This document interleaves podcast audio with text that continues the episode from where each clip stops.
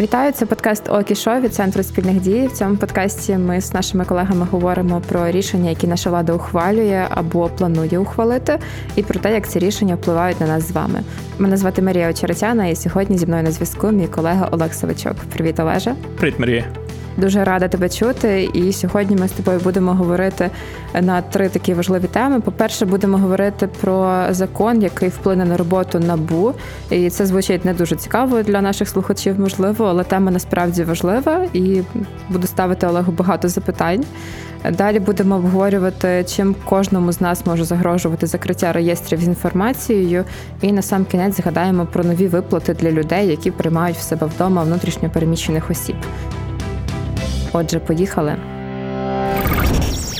Отже, почнемо ми з воєнних обмежень для тих людей, які хотіли би стати директором Національного антикорупційного бюро. Нардепи заборонили тим людям, які від початку повномасштабної війни були понад 21 день за кордоном, взагалі претендувати на цю посаду. Е, є тільки два винятки. Якщо ці люди були на лікуванні через поранення, контузію, каріцтво або ще щось пов'язане з виконанням їхніх військових обов'язків. Або якщо ж вони були в закордонному відрядженні в зв'язку знову ж таки з виконанням завдань в інтересах національної безпеки і оборони, в мене зразу виникає багато питань. Там, наприклад, що робити людям, які не могли отримати лікування в Україні і тому лікувались за кордоном в цей період, особливо в перші місяці повномасштабної війни, коли ну об'єктивно не на всіх територіях України навіть можна було отримати повноцінне медичне забезпечення. Але давай перш за все е, поговоримо взагалі про те, а які мають бути вимоги до людини, яка обіймає посаду директора набу, що ця людина робить, і що ми в принципі від неї маємо вимагати. Треба розуміти, що Національне антикорупційне бюро це є слідчий орган, тобто це ті люди, які ручками е, збирають інформацію, збирають докази, подальшому передають цю інформацію е, до е, прокурорів спеціалізованої антикорупційної прокуратури, які далі вже у вищому антикорупційному суді представляють це перед суддею і відповідно доводять справу до кінця. Відповідно, це не має бути е, максимальні якісь вимоги, як, наприклад, там, умовно, до суддів Верховного суду чи до суддів Конституційного суду, але при цьому це має бути професійний правник з е, вищою відповідно правничою освітою і стажем роботи в цій сфері. В принципі, воно зараз так плюс-мінус і виписано. Чого зараз такі вимоги посилили до кандидатів у керівники набу, то тут є певний контекст. Перше, це те, що зараз триває конкурс на керівника набу. Він був оголошений доволі давно. І насправді питання про ем, нового керівника набу мало постати ще раніше після рішення Конституційного суду про неконституційність указу президента Петра Порошенка про призначення Артема Ситника керівником набу, але це перенесли трошки надалі. І от зараз цей час настав. Артема Ситника закінчилися повноваження, і відповідно необхідно проводити новий конкурс. Було багато новин про те, що конкурс стопориться, що ем, комісія не збирається, що воно нічого не робить, тому що є ідеї провести на цю посаду якихось пов'язаних з е, чинною владою осіб. І, можливо, навіть що ці е, ідеї досить аргументовані були через те, що буквально недавно був зареєстрований законопроект е, народного депутата Клочка, який пропонував змінити вимоги до керівника набу Основне це е, дві зміни. Зникала вимога про необхідність протягом останніх двох років не бути членом політичної партії, мати трудові відносини або будь-які інші договірні відносини з політичними партіями. А друге, це пропозиція додаткової підстави для звільнення керівника НАБУ, а саме притягнення до корупційного адміністративного правопорушення. Відповідно, перше нас мало. Е, трошки спонукати думати про те, що ймовірно, що е, за аналогією з керівником е, прокуратури, керівником Служби безпеки України, можливо, будуть е, шукати кандидатів з списку політичної партії, приближеної до влади. А друге про додаткову підставу для звільнення це додатковий гачок. Тому що корупційне адміністративне правопорушення це може бути багато чого, в тому числі, наприклад, отримання подарунку вище обмеження і відповідно недекларування його. І може бути всяке. І відповідно на цей гачок повісити можна доволі легко. От е, як колись була практика того, що е, знаходили якихось молодих хлопців, е, і в них раптово з'являлося 5 грам ГШШ чи якихось інших наркотиків в кишенях, і раптово вони ставали підозрюваними у вчиненні злочину. Так само може бути і тут. Тобто це 5 грам ГШШ тільки в розрізі Верховної Ради. Е, в розрізі, в принципі, керівника е, Національного антикорупційного бюро.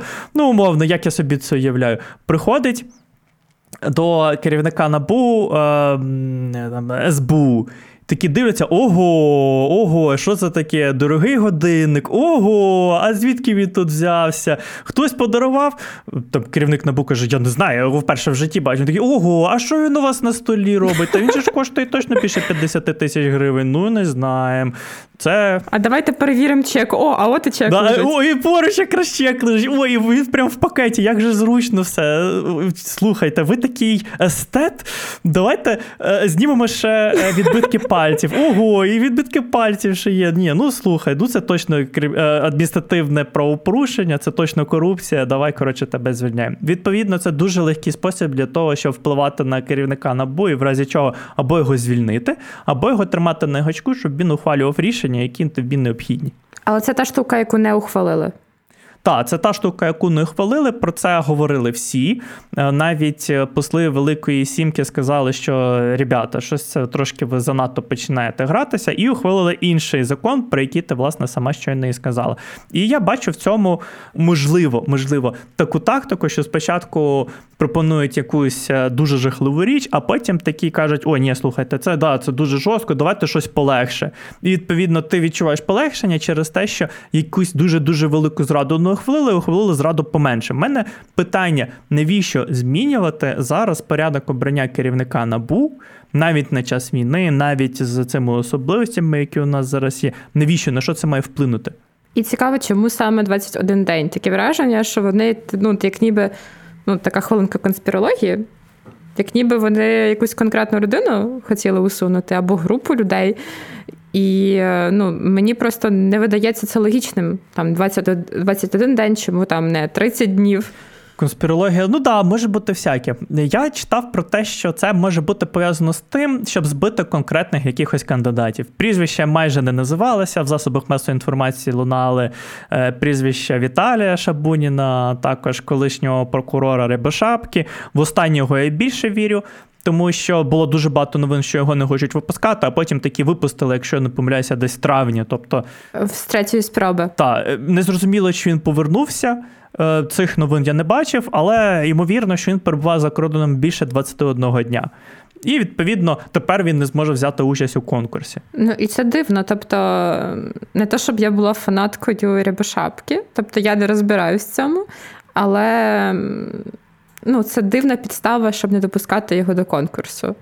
Я б навіть би розглядав це теж в ширшому контексті, оскільки, ладно, припустимо, там е, опустимо рябошапку, ми тут можемо бика за рога просто притягнути, а насправді там на когось іншого це налаштовано. Як бути жінкам, які абсолютно законно виїхали за кордон на початку війни і більше трьох тижнів перебували за кордоном, оскільки не було зрозуміло, візьмуть Київ, не візьмуть Київ, буде геноцид, не буде геноциду, навчить нас Путін е, е, Радянський Союз любити чи не дуже, і відповідно просто боючись за власне життя виїхали за кордон. Те ж саме Або стосується... життя своїх дітей. Життя в тому числі, так. Але це я хотів це про інший аргумент сказати. Батько з трьома дітьми виїхали за кордон, теж абсолютно законно. Рябошапка. В тому числі. Ну тобто, це такий найбільш яскравий приклад. Що вони порушили? Ну, вони ж не порушили закон.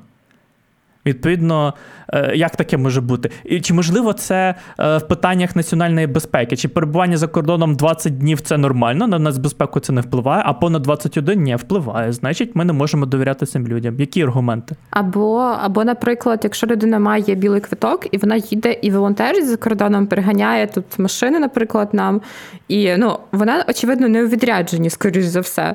Вона там могла поїхати просто самовільно, щоб волонтерити. І очевидно, що національній безпеці вона приносить тільки користь, але не з позиції цього закону. От, власне, власне, тому що ми маємо у підсумку, на мою думку, е, вимоги в принципі не треба було змінювати, тому що зміни не додають жодної доданої вартості, тобто вони не підвищують жодних стандартів захисту прав людини, не підвищують якось особливо вимоги до керівника набу, так само, як і не е, ну, якось не аргументовано насправді ухвалювалися. Але чомусь ухвалили, чомусь проголосувало дуже багато людей за це, і потім подавали це як перемогу. Я, якщо чесно, не розумію цієї тенденції цих радощів.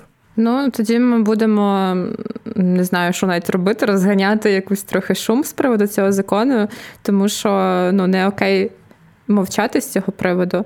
Як і не окей мовчати з приводу наступного рішення, яке ми зараз будемо розглядати, про е, закриття реєстрів даних і е, насправді таке доволі довге складне рішення. Олеже, я тебе попрошу зразу пояснити, що ж тут відбулося, відбувається. Благо, це ще не є рішення, це є проект рішення, яке ініціює ухвалити Мінцифри. Стосується воно обмеження доступу до е, банків відкритих даних. Там навіть написано, які дані не мають бути поширені у відкритому доступі. А друге, що на мене є найбільш небезпечним, це те, що дозволяється розпорядникам даних не поширювати е, відкриту інформацію, посилаючись на введення в Україні воєнного стану, надзвичайного стану по всій території або в окремих областях. Тобто це означає, що в разі, якщо у нас починається не знаю, там паводок в е, Київській області. І необхідно для цього залучити всі людські ресурси, всі сили. Відповідно, вводиться надзвичайний стан для того, щоб максимально мобілізувати ресурси. Все, розпорядник даних у Львові каже: Ні, sorry, я я не дам вам відповідь на ваш запит, тому що надзвичайний стан введений в Україні. Sorry, до побачення. У мене, до речі, подруга про це помічниця адвоката, і вона дуже жаліється на це все, тому що її робота пов'язана з тим, щоб знаходити інформацію, яка важлива її роботодавцю в роботі. І е, постійно їй кажуть, що от ми не можемо там розкрити отаке, отаке, отаке. І цілком. Е, логічно воно вказує, тому що дуже багато інформації, яка е, пропонується до закриття мінцифри, є до неї дуже великі питання. От, наприклад, я можу розповісти про той досвід, який я сам маю.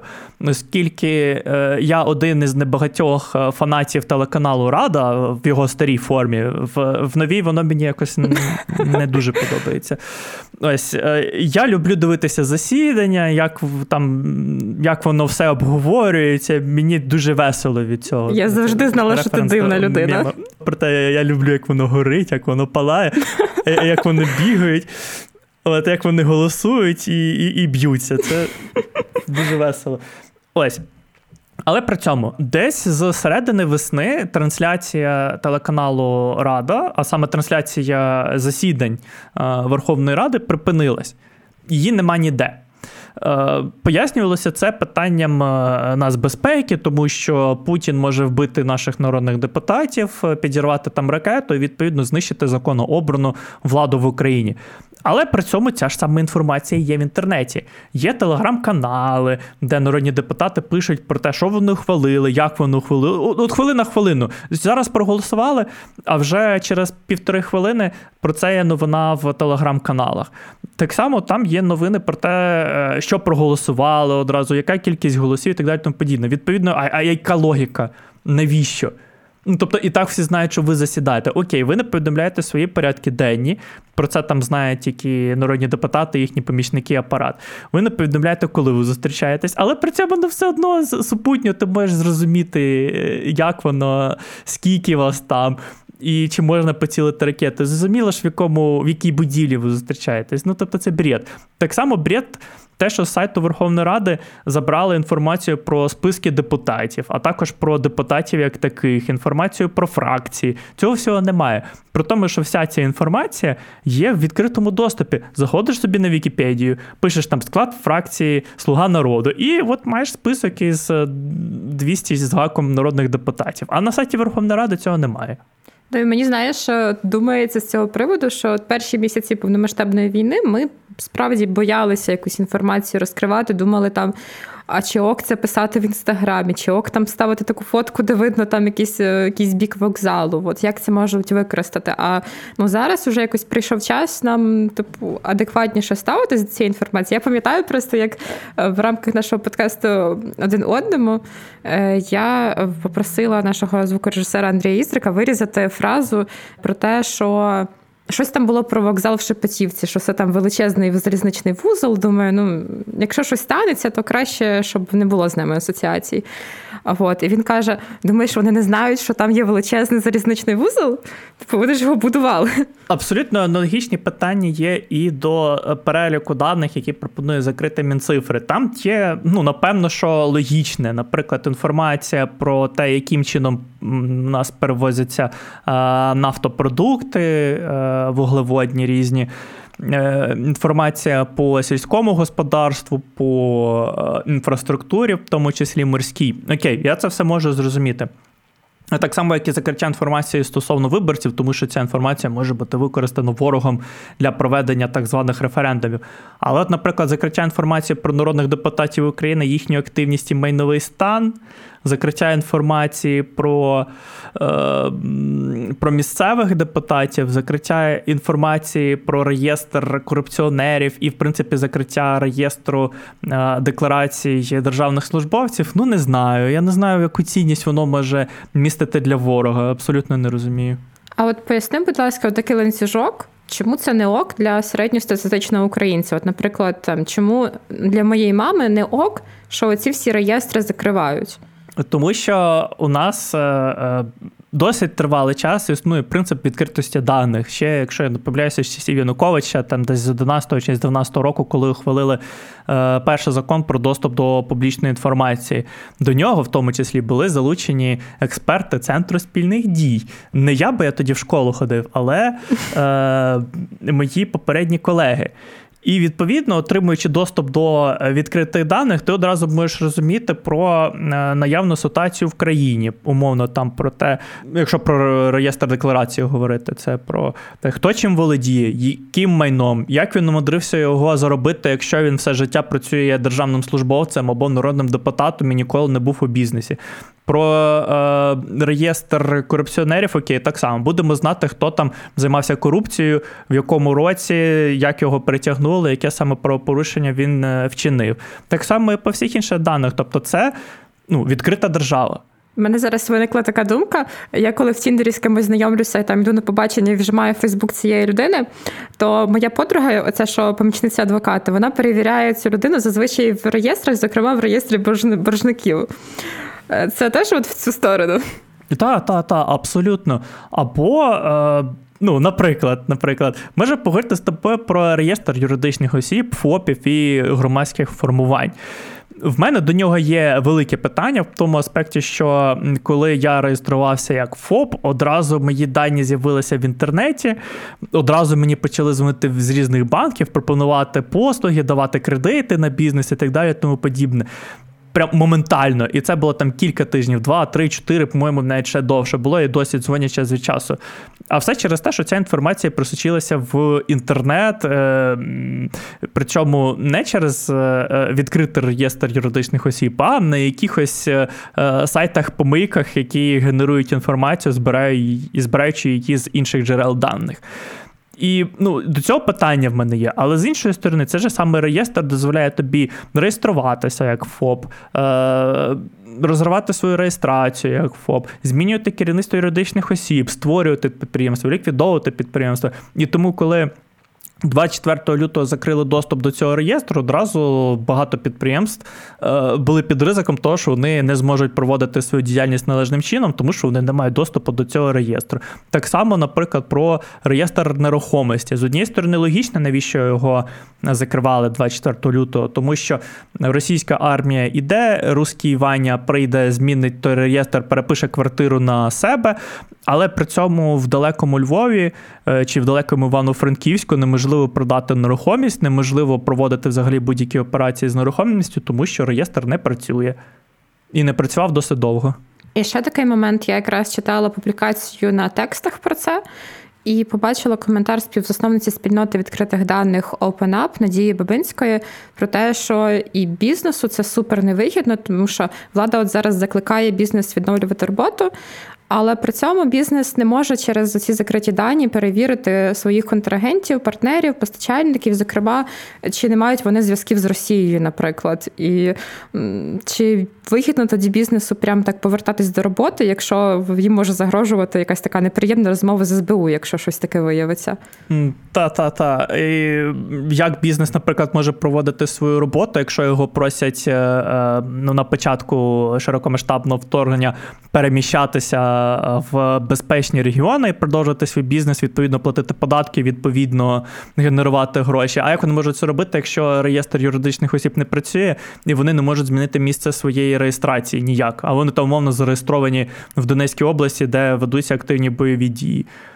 Ну, от теж питання. Я бачив два приклади таких. Дуже нагальних стосовно закриття даних. Перший це на LinkedIn е, якась пані поділилася інформацією, що вона е, дуже довго проходила конкурс в якусь міжнародну компанію, чи то Google, чи то Apple, щось таке. А в е, компаніях і в українських, і за кордоном, які мають дуже жорсткі політики по відбору персоналу, є частина стосовно перевірки інформації про кандидатів, це в тому числі кримінальне минуле. Там, мовно, були злочини вчинені, не були. Якщо були, то в яких умовах і так далі, тому подібне. І їй відмовили у прийнятті на роботу через те, що реєстр не працював, і компанія, на аутсорс якої передали завдання збирати інформацію про цю кандидатку, просто не змогла отримати доступ до цієї інформації. І їй сказали: ну sorry, ми не можемо підтвердити, тому до побачення. І відповідно її не взяли. Другий приклад це те, яким чином е, Рада суддів е, розглядає доступ до відкритої інформації е, за інформацією наших колег по сектору Де Юре і Автомайдан, які моніторили процедуру конкурсу Вищої ради правосуддя і на конкурсі до посаду керівників на посаду суддів Конституційного суду. Вони розповідали, що вони зверталися стосовно отримання інформації по кандидатах. Е, що туди, що туди. А їм відмовляли, посилаючись на те, що зараз воєнний стан, що зараз е, е, не можна отримувати інформацію, і що взагалі є рекомендації від Ради суддів, відповідно до яких. Необхідно відмовляти в наданні інформації за зверненнями стосовно будь-чого. А якщо хтось дуже наглий, то тоді одразу звертатися до СБУ, а то як вони собі дозволяють в час війни питатися і намагатися отримати якусь інформацію від суддів, як таке може бути? Слухай, а якщо росіяни, наприклад, мають своїх е, колаборантів тут, то чи є взагалі сенс так переживати з приводу цих реєстрів, якщо і так є люди, які можливо зливають ці дані? Ну і напевно вони десь є. В принципі, сенс в цьому є, оскільки, наприклад, обмеження доступу до реєстру виборців одразу відрізає їм можливість якимось чином додатково легалізувати ці свої імперські замашки і намагання якимось чином легалізувати е, свої так звані завоювання, оскільки вони отримують просто перелік людей. І далі, як е, за старого доброго прикладу, мертві люди, старші люди, люди, які взагалі ніколи не існували, потім приходять на так званий референдум, і 146% голосують за за щось, за якийсь варіант. При тому, що насправді там нікого не було. В цьому є сенс. Але з іншої сторони, теж треба розуміти, що всі ці обмеження, які пропонуються, мають бути логічні, мають бути необхідні, ну і аргументовані. Тому що. Ем, інакше е, ми, виходить, караємо тоді і не обмежуємо Росію, а обмежуємо власне громадян. Наприклад, е, повертаємося до цього документу, про який ми з тобою говоримо. Мінцифри пропонує обмежити е, доступ до інформації про кандидатів на посади президента, народного депутата, депутатів місцевих рад, в тому числі і міських голів. А на що? Ну тобто, що ця інформація дає? Перше. Друге, правильно ти говориш про те, що ну, тут можуть бути колаборанти, і вони можуть бути в будь-якому органі, тобто в Генеральній прокуратурі, в Службі безпеки України, в Національній поліції, в міністерствах, навіть в офісі президента вони можуть бути відповідно доступ до певних даних. У них все ж таки може бути. Третє, на жаль. Вони такі е, тимчасово окупували частину території України і такі отримали доступ фізично до якихось реєстрів місцевих, регіональних, можливо, навіть державних. Тому треба. Думати логічно, треба думати, яким чином це зробити так, щоб не обмежити бізнес, не обмежити громадян, але з іншої сторони ставити палки в колеса Росії для того, щоб вона не е, зловживала своїми імперськими амбіціями. І тому всім, кому е, були ці, це рішення, цей проект рішення. І кого хвилює це, і хто погоджується з нами, що всі ці речі не зовсім ок, вони зараз мусять максимально піднімати шум, максимально впливати на проект цього рішення.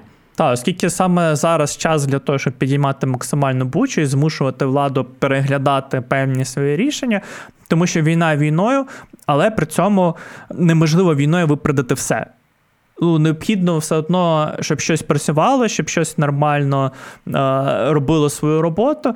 А якщо ви е, кажете бізнесу працюй, але при цьому вставляєте йому палки в колеса, ну то перепрошую, а що ви тоді хочете? Тобто, в принципі, написати постик зараз про це, от прямо зараз, після того, як наші слухачі дослухають цей подкаст, втягнути депутатів, це вже буде щось, і це вже буде більший шум, ніж нічого. Так, тому що наразі це лише проект рішення. Він зараз проходить публічні обговорення. Нікоїсь кінцевого проекту на сайті міністерства ще немає. Тому якраз час, якраз час сказати, ребята, ну давайте роботу робити, а не от, от, от, от. Клас. Нарешті ми нашим слухачам даємо не просто якісь там прогнози, а даємо інструкцію до дії. Зайти в Фейсбук і написати постик. Спільна дій. Так. Країна сама себе не зробить, як сказано в назві нашого конкурсу, який пройшов нещодавно. А ми переходимо до наступного нашого рішення, яке ми сьогодні розглядаємо. Це рішення уряду про врегулювання виплати компенсації за розміщення внутрішньопереміщених осіб. Тобто уряд врегульовує, трошки змінює правила, як ті люди, які приймають в себе внутрішньопереміщених осіб, можуть отримати за це компенсації. І компенсації там не такі великі, насправді йдеться про 15 гривень майже за одну людину на один день може отримати е, та людина, яка приймає е, переселенця.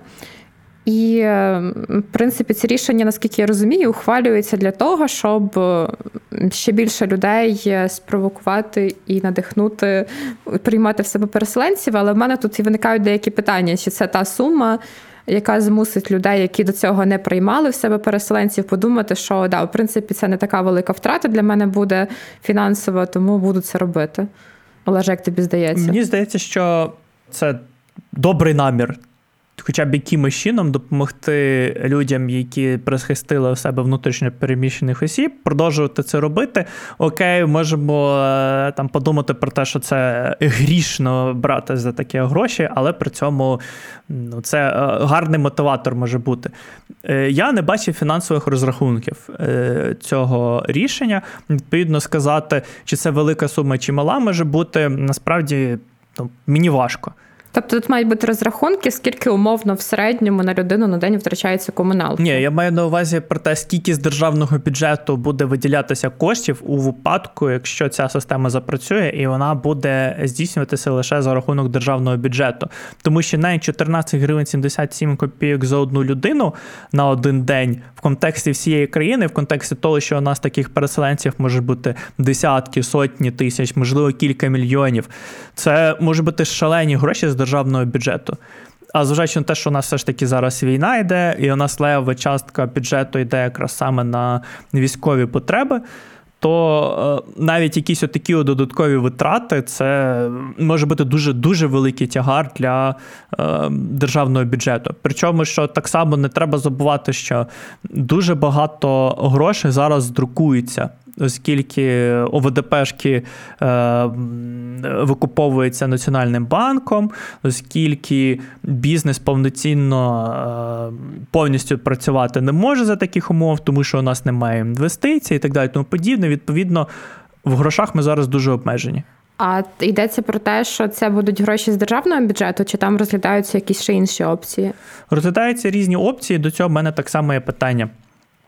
Прописано, що е, компенсація може виплачуватися за рахунок коштів державного бюджету, місцевого бюджетів або підприємств установ і організацій державних чи комунальних, в тому числі іноземних держав, благодійних організацій і так далі, тому подібне. І з однієї сторони, окей, логічно, там же ж є гроші. Ну, типа, а як воно може бути інакше? А з іншої сторони, уяви себе зараз на місці е, міського голови е, якогось населеного пункту будь-де в Україні. В тебе є бюджет, тебе є війна. Левову частку грошей найімовірніше ти віддаєш на підтримку населеного пункту, щоб він не загнувся, тому що, оскільки війна, ти так само не доотримуєш все ж таки якісь гроші. При цьому в певний момент уряд приймає рішення, де каже, чуваки, от у вас є е, гроші в бюджеті, а давайте ви ці гроші ще е, витратите там на е, якусь штуку. Неважливо, що це на внутрішньо переміщених осіб чи е, там на якусь ще прекрасну ініціативу. Питання в тому, що твоїми грішми розпоряджається орган, який до цього не має мати жодного стосунку. І я в цьому вбачаю велику проблему. І це те рішення, на яке ще можна вплинути, чи воно вже ухвалене? Воно вже ухвалене. Печальна історія. Але постик на Фейсбуці все одно можна написати. Так, звичайно. Тобто, це ж рішення уряду, і його можна ну, поправити в будь-який момент. Тут ще е, є в чому проблема? В тому, що не врегульовано, е, яким чином і за яких умов компенсація виплачується е, з державного бюджету, з місцевого бюджетів, а з і в яких випадках виплачується за рахунок благодійної допомоги. Тобто всіх цих механізмів немає, і, скоріш за все, воно буде робитися таким чином, що умовно людина бере на прихисток до себе внутрішньо переміщену особу або кількох неважливо. І має намір все ж таки податися, отримати компенсацію. Держава ж обіцяла, правильно, правильно. Іде, проходить просто сім кіл пекла для того, щоб подати ці документи, тому що там теж процедура доволі важка, там треба подати кілька заяв за спеціальною формою. Е, і це ж е, ну, бюрократична система, бюрократична машина, де так само ти стоїш в всіх цих чергах, або якщо не в чергах, а через е, онлайн дуже все одно воно дуже незручно. Окей, ти подався, і ти розраховуєш щось отримати. Ідеш е, до держави, ну, там через застосунок дії, умовно, чи йдеш в місцеву військову адміністрацію, чи там е, до місцевої ради, а вони тобі кажуть: а ми що? Іди, от у них гроші отримуй. Там ж написано не тільки за рахунок державного бюджету, а за рахунок місцевого бюджету. Приходить до е, розпорядників місцевого бюджету, і йому кажуть: ну, іди в благодійні організації, ну що може зручно? У нас грошей в бюджеті на це не передбачено. відповідно, навіть оця ось маленька сума, яка начебто гарантована, теж не факт, що її виплатять. Ну і виходить, що е, ну, гарний мотив. Тобто це важливо підтримати зараз людей, які вже приймають внутрішньопереміщених людей, і, в принципі, простимулювати ще більше ці процеси, тому що гряде зима, яка буде важка, і в принципі ще більше людей будуть е, виїжджати з певних е, більш небезпечних регіонів. Але ми все одно не отримали якогось такого ефективного механізму, щоб це сталося. Я думаю, що саме так і є. Ну, з іншої сторони, який ефективний механізм ти придумаєш? Грошей в тебе, скоріш за все, нема.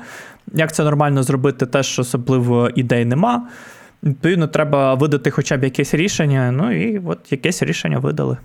Ми з Назаром, твоїм колегою, говорили в попередньому випуску Окішо про те, що в принципі житло зараз є, воно стоїть.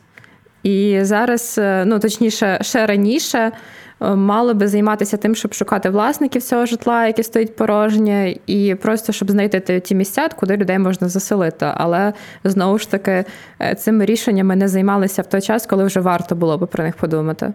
Погоджуюсь, хоча так само в мене питання: як ти будеш визначати, є хтось в житлі чи немає? Або якщо там нікого немає, умовно, умовно, уяви собі ситуацію. Понеділок, робочий день, ти вийшла на роботу.